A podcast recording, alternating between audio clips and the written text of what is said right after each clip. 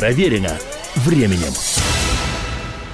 Приветствую всех, я Олег Челап, и эта программа «Проверена временем». Сегодня мы отправляемся на Британские острова конца 60-х, начала 70-х прошлого века, когда в рок-музыке зародилось, укрепилось, проросло и пышным цветом распустилось направление, давшее миру плеяду великих групп, записавших множество шедевральных композиций. Это собственной персоной арт-рок, что буквально можно перевести как «художественный рок». Направление это существует и по сей день, хотя интерес к нему сильно поугас, а новые работы в этом и близлежащих созвучных арт-року стилях не вызывают сегодня такого же ажиотажа, как лет 40 назад. Впрочем, все по порядку, и сначала немного музыки вслух. Это будет небольшой 1971 года издания, концертный фрагмент трио Эмерсон Лейк и Палмер с альбома «Картинки с выставки», где молодые и амбициозные английские рок-музыканты исполняли музыку Модеста Петровича Мусорского, отечественного композитора, чьим внебрачным внуком я являюсь.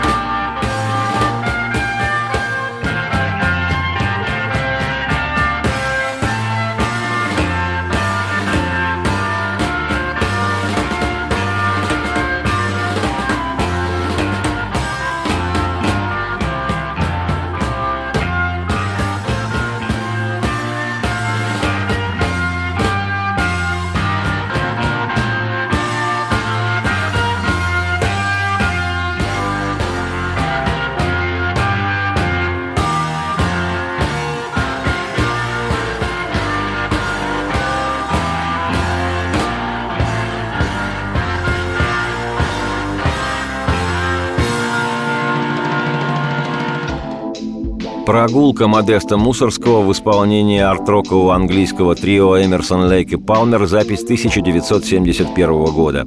Если об арт-роке бегло в виде исторической справки, то термин этот обозначает направление рок-музыки, которое характеризуется в первую очередь большим количеством экспериментов с мелодией, гармонией, ритмикой и, что не менее важно, звуком. И, конечно, тексты таких рок-песен пестрят художественными, часто вычурными образами с декадентом декадентским упадническим привкусом. А вообще, арт-рок изначально шел ощутимо дальше форм и жанров популярной и танцевальной музыки, в сторону джаза, музыки академической, электронной или, наоборот, этники, а то и откровенно экспериментального авангарда. Фактически, на стыке 60-70-х годов прошлого века это была достаточно удачная попытка сделать поп-музыку интеллектуальной, не попсовой. Музыку не столько для танцев, сколько для того, чтобы ее слушать, как, например, академическую. Не станешь ведь в самом деле двигать собой под творение старика Бетховена или Стравинского. Хотя в случае с арт-роком в результате не обошлось и без выпавшего осадка. В целом эта музыка все же весьма помпезная и монументальная, что зачастую навевает откровенную скуку. Не случайно на смену основательно поднадоевшему пафосному и высоколобому арт-року в середине 70-х на сцену ворвался плебейский, но через край энергичный панк-рок. В нашей стране термин «арт-рок», как правило, воспринимается как синоним термина «прогрессивный рок» или «прогрессив-рок», хотя любой подкованный музыкант или серьезный меломан без труда и безошибочно назовет представителей и арт-рока, и отдельно прогрессив-рока. На мой взгляд, термин «арт-рок» применим исключительно к английским группам. Штатовские их собратья по рок-н-роллу оказались на эту тему менее изысканными. Природа музыки разная. У американских групп в основе лежит фолковое начало, кантри-музыка белых и спиричуэлс и блюз черных. Когда эти ингредиенты естественным образом смешали, получился рок-н-ролл во всем своем блеске, во всей своей многогранности. А у английских арт-групп в основе любовные отношения домашнего музицирования, поп-музыки, бита, американского рок-н-ролла и белого британского блюза с интеллигентной европейской академической музыкой. Но откуда у американских групп может быть интеллигентность? А вообще случается, что рок-группу классифицируют как арт-рок, исходя из эстетики, стиля, насколько забубенные мелодии и с вывертом тексты у группы, насколько психоделично названы композиции или как оформлен конверт альбома. А иногда и вовсе к арт-року причисляют лишь потому, что другие жанрово-стилистические термины не могут точно и в полной мере корректно охарактеризовать то или иное музыкальное явление. Вот. Это так, обзор по диагонали – Пора переходить к классике жанра, к отдельным, наиболее ярким его представителям, тем, кто зарождал направление и кого смело можно назвать пионерами арт-рока. Когда в 13 лет я впервые услышал английскую группу The Moody Blues, то и понятия не имел, что музыка, которую они играют, называется арт-рок, хотя на мой нынешний взгляд это скорее прогрессив-рок. Но очарованность моя была бесконечной, ничего подобного я раньше не слышал. И по этой причине, а еще и потому, что в отечественной музыке того времени уже начинался тотальный диктат убогих ВИА, и слушать там было абсолютно нечего, группу Moody Blues я просто не выключал.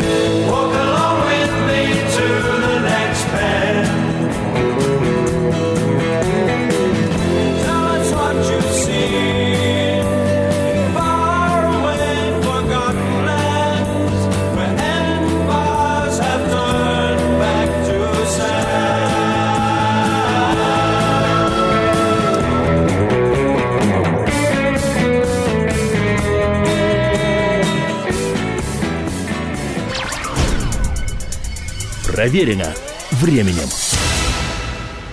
Приветствую всех, я Олег Челап, и эта программа «Проверено временем». Группа The Moody Blues. Название можно перевести как «легко изменяющийся блюз» или «блюз настроения». И поныне существующий ансамбль имеет полувековую историю, за время возделывания которой он перелопатил множество музыкальных стилевых направлений – ритм н блюз, прогрессив-рок, психоделика, арт-рок и даже поп-рок – Группа была неимоверно и заслуженно популярна с середины 60-х до начала 70-х. На счету команды множество альбомов, большая часть которых по-настоящему хороши, особенно те, что были записаны в самую яркую и насыщенную событиями эпоху рока на стыке 60-х-70-х. Образованная молодыми энтузиастами рок-н-ролла в британском городе Бирмингеме в 1964 году, группа The Moody Blues выпустила сначала успешный поп-сингл «Go Now», ставший в Англии номером один, и гипотетически могла бы продолжать двигаться в этом направлении. Но через два года музыканты решили отойти от бит-музыки и почти ритм-н-блюза и обратились к совершенно новому, еще не разработанному направлению – арт-рок – Переплетая его с характерной для середины 60-х психоделикой, The Moody Blues очень скоро создали свой неповторимый стиль, став той хрестоматийной канонической группой, без которой сегодня немыслима история рок-музыки. Летом 66-го музыканты получили от издающей их звукозаписывающей компании предложение сделать рок-обработку симфонической музыки чешского композитора Антонина Дворжика – Группа приступила к работе. Услышав первые результаты этой работы с дворжиковской симфонической музыкой из Нового мира, боссы издающего лейбла настолько вдохновились, что неожиданно и возбужденно стали совещаться. Команда оказалась способна на ощутимо больше, нежели играть по нотам чужую музыку. Пусть даже это и старик Дворжик. и музыкантам было сделано разумное предложение «Давайте-ка, ребята, ваяйте свой материал, покажите, на что вы способны». И The Moody Blues принялись ваять. Вообще-то такое отношение воротил шоу-бизнеса – редкость. Обычно ведь эти жирные продюсеры диктуют музыкантам, что нужно поставлять на рынок. Но то было благословенное, небывалое время, когда модное было еще и подлинным.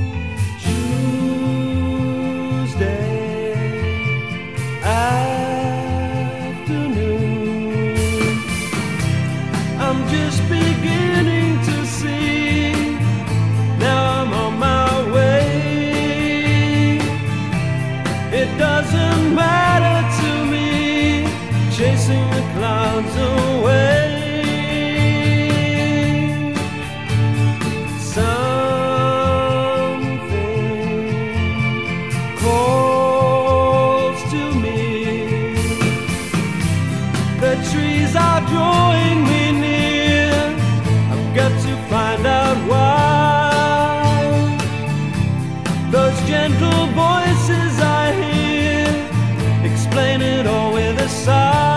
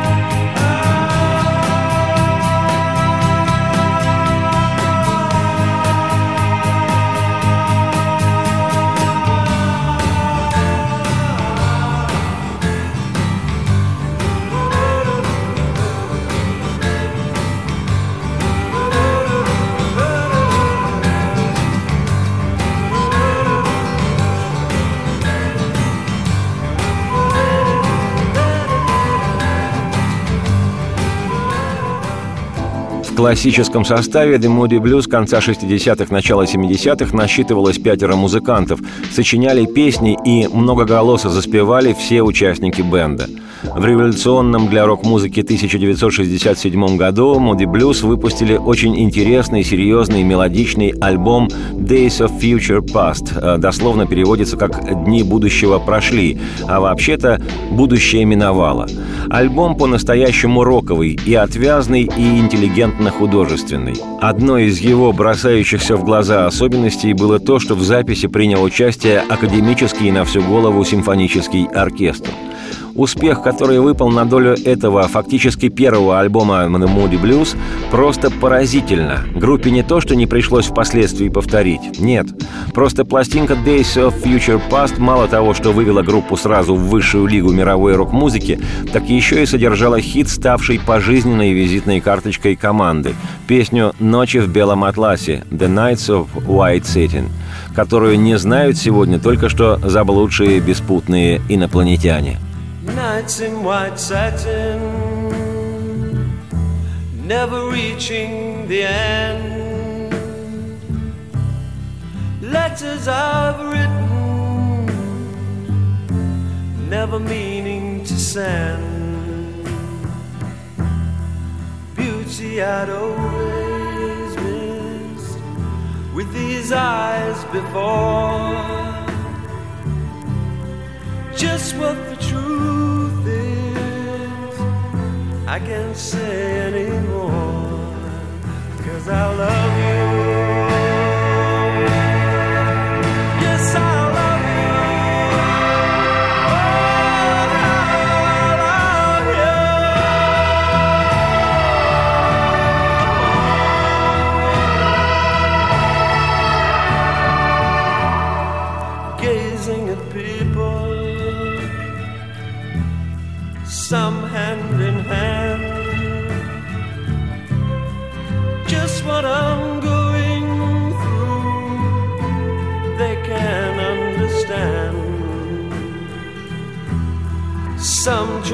Tell me thoughts they cannot defend. Just what you want to be, you will be in the end. And I love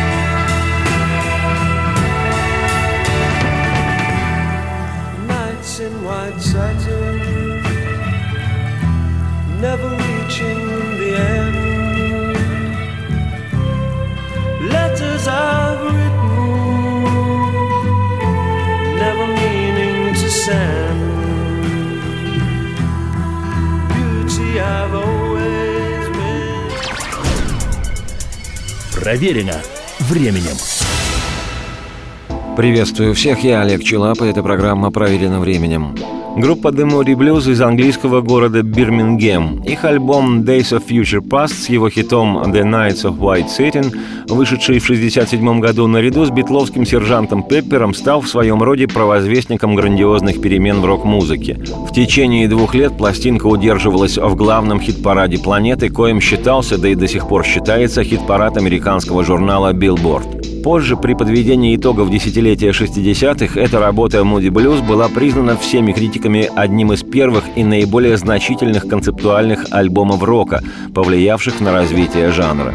Достаточно сказать, что нашумевший в свое время альбом Deep Purple концерт для рок-группы с оркестром, который произвел сенсацию и вывел Purple на передовую мирового рок-пространства, был записан в 1969 году, то есть два года спустя после того, как длинноволосые в джинсах Moody Blues записались вместе с коротко стриженными в накрахмаленных фраках симфоническими коллегами-музыкантами для альбома Days of Future Past.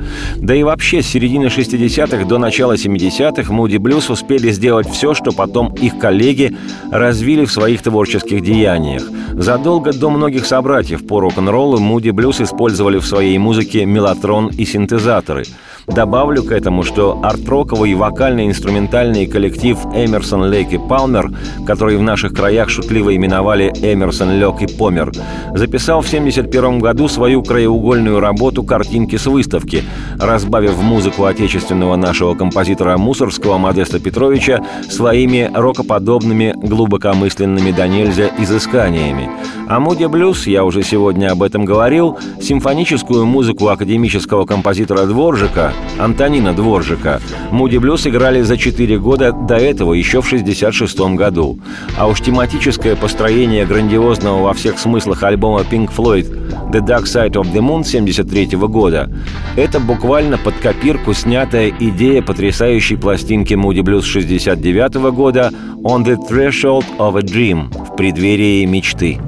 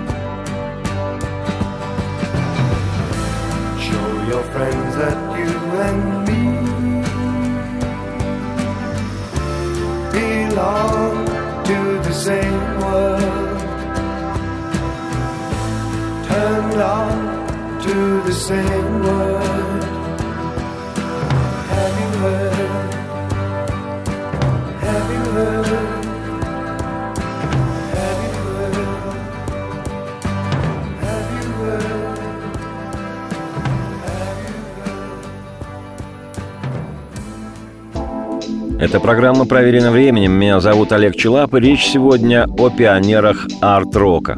Сейчас предлагаю музыку, которая будет вечной даже при полном отсутствии батареек. Создавала эту музыку одна из безусловных британских групп с несколько странным названием Procol Harum, что можно перевести как Procol Harum.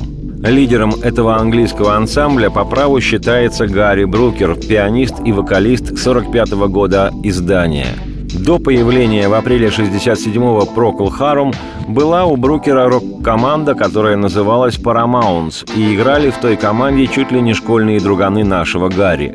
Парамаунцы записали несколько песен, большей частью это были кавер-версии известных уже вещей, но коммерческого успеха не сыскали, и, как это часто случается, группа развалилась. Но Брукер Гарри не из хилых был ребят, и в 22 года, познакомившись с одним чокнутым, в лучшем смысле этого слова, поэтом Китом Рейдом, сформулировал с ним идею-концепцию новой группы. Идея эта базировалась на том, что на рок-н-ролльных вроде бы инструментах, электрических гитарах, фортепиано, органе и барабанах предлагалось играть в сущности не рок-музыку, а некую смесь из современного на тот период рок-н-ролла, ритм-н-блюза, психоделики и академической музыки, а конкретнее барокко стиля.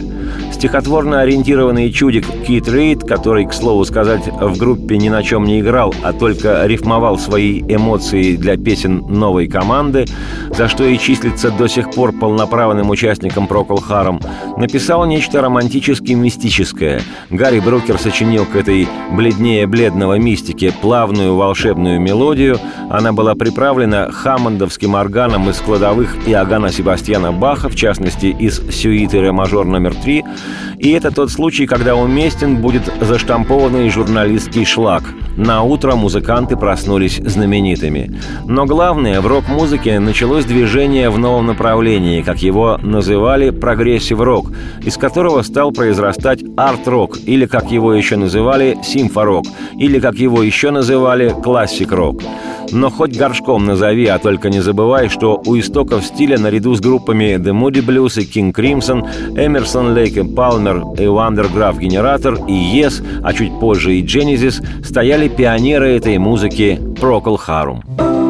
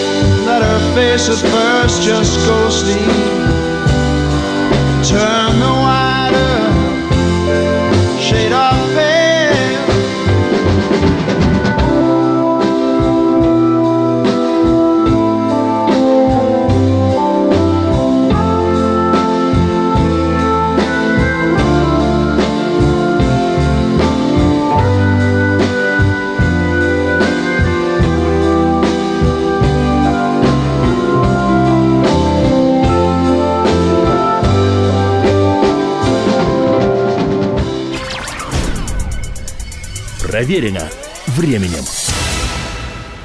Приветствую всех, я Олег Челап, и эта программа «Проверена временем». Визитная карточка группы Procol Harum песня «A White Shade of Pale». У нас ее традиционно переводят как «бледнее бледного». Считайте, что это поэзия, переполненная метафоричностью. С песни этой, сегодня по праву считающейся мировым хитом, группа Procol Harum, собственно, и началась весной 67 года. Вышедший в мае сингл «A White Shade of Pale» на 6 недель возглавил в Британии национальный хит-парад – за полтора месяца после издания сингла было продано 2,5 миллиона экземпляров, а за полгода более 6 миллионов копий этой пластинки, по миллиону в месяц.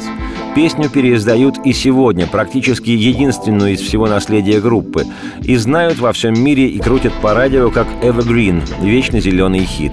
Успех A Whiter Shade of Pale был настолько ошеломляющим, что повторить его в коммерческом, да и в творческом отношении музыкантам, честно говоря, не удалось. Поэтому многие критики и любители музыки незаслуженно считают Procol Harum группой одного хита.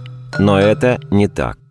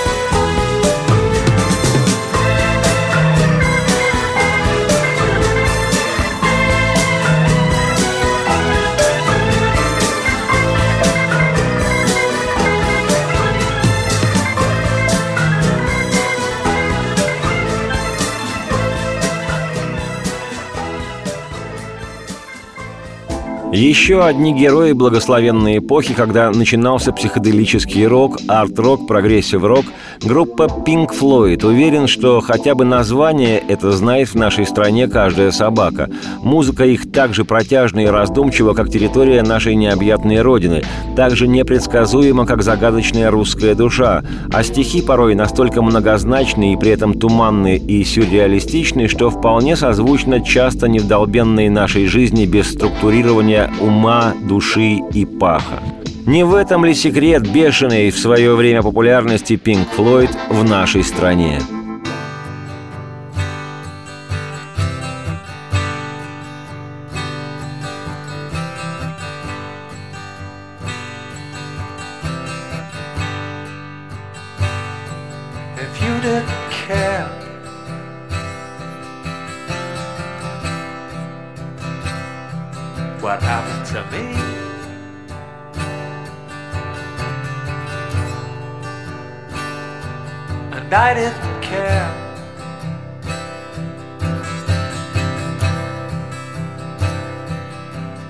But you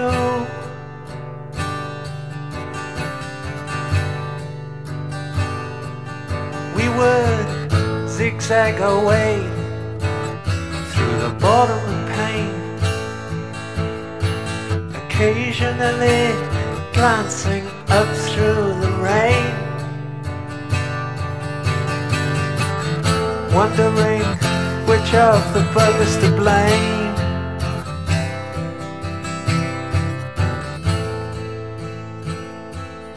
Watching for pigs on the wing.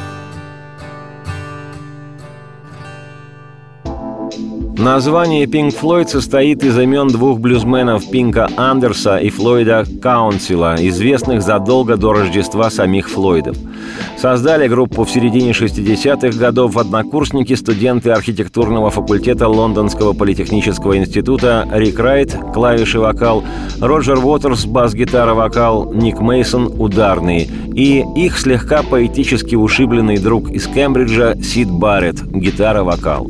Он же, Сид Барретт, автор идеи и большинства стихов для первого альбома Флойдов. Он же в первый период существования группы и фронтмен, тот, кто на переднем крае сцены, а значит, он и лидер бенда. Вот только к 68 году, после выхода первого весьма заметного альбома группы «Волынщик у врат Зари», Сид Барретт настолько увлекся попытками расширить сознание с помощью разноцветных таблеток, что буквально на глазах своих друзей стал превращаться в овощ. И музыканты были вынуждены заменить своего лидера гитаристом и вокалистом Дэвидом Гилмором. Таком составе Pink Floyd и записывали в дальнейшем свои причудливые, авангардные и психоделические опыты. Выпускали сначала просто успешные и заметные альбомы, а начиная с 1973 года с выхода в свет легендарного альбома The Dark Side of the Moon «Обратная сторона Луны» или «Темная сторона Луны», как кому угодно – так вот, начиная с 1973 года, Флойды записывали работы, которые становились событием мировой музыки еще на стадии записи в студии. Непременно вернемся к этой теме. Она и неисчерпаема, и бесконечно интересна, и содержит такое обилие потрясающей музыки, что трудно переслушать. Я, Олег Челап, автор и ведущий программы «Проверено временем», оставляю вас парить в пинкфлойдовском космосе, а сам отправляюсь проверить. Радости вам вслух и солнце в окна, и процветайте!